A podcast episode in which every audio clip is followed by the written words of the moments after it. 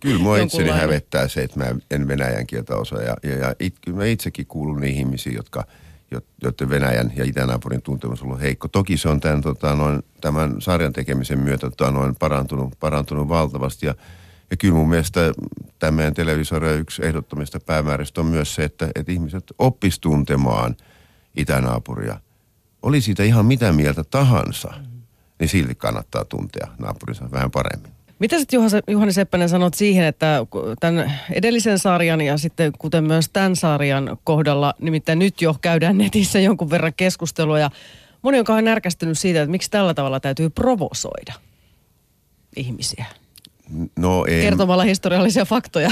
Niin, en mä tiedä, en mä tiedä mikä tässä nyt niin kuin provosointia tai provosointia tässä mä veikkaan, että se lähinnä kohdistuu sarjan nimeen.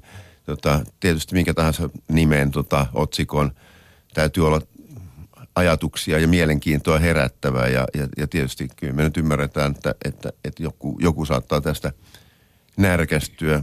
Emmehän me sano, että Suomi on vain venäläinen, mutta mm. on ihan tosiasia, että, että tässä maassa on paljon piirteitä, jotka ovat tulleet, tulleet tota noin itänaapurin puolelta. Ei ne ole pelkästään politiikkaa ja historiaa, yhtä lailla se on, on – on samalla, samantyyppisestä musiikista pitämistä. Tietyt ruuat on samankaltaisia. Me molemmat ollaan innokkaita jääkiekkomaita.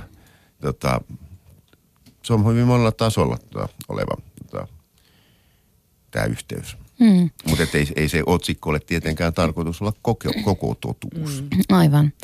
Ensimmäisessä jaksossa puhutaan ryssävihasta ja ja alku on aika raflaava. Siinä kerrotaan tiettävästi maamme historian ainoasta etnisestä puhdistuksesta, jossa tapettiin venäläisiä myös lapsia ja vanhuksia. Mitä ajattelet Juhani siitä? Kuuluuko ryssävihaa vielä nyky-Suomeen?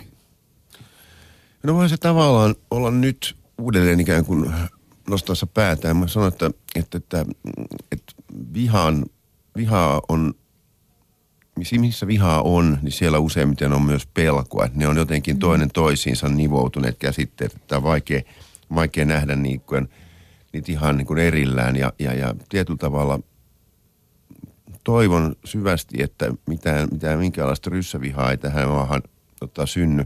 Emmekä semmoista tarvitse. Mutta voi olla, että joissain ihmisissä kuitenkin tällä hetkellä elää, elää jonkunlainen pieni pelon siemen. Ja, ja, ja, ja pelko kuten uskonnonopettajani niin koulussa sanoi aamuhartauksissa joka kerta, pelko on voitettava, niin kyllä tuota, hyvä, hyvä ase pelon voittamiseen on tietysti tiedon hankkiminen mm. ja tiedon lisääminen. Ja, mm. ja meidän sarja on niin kuin varmasti helpossa paketissa jota, niin kuin hyvä tapa lähteä tutustumaan itänaapuriin ja sitten opiskelemaan vielä vähän lisää vaikkapa Venäjää.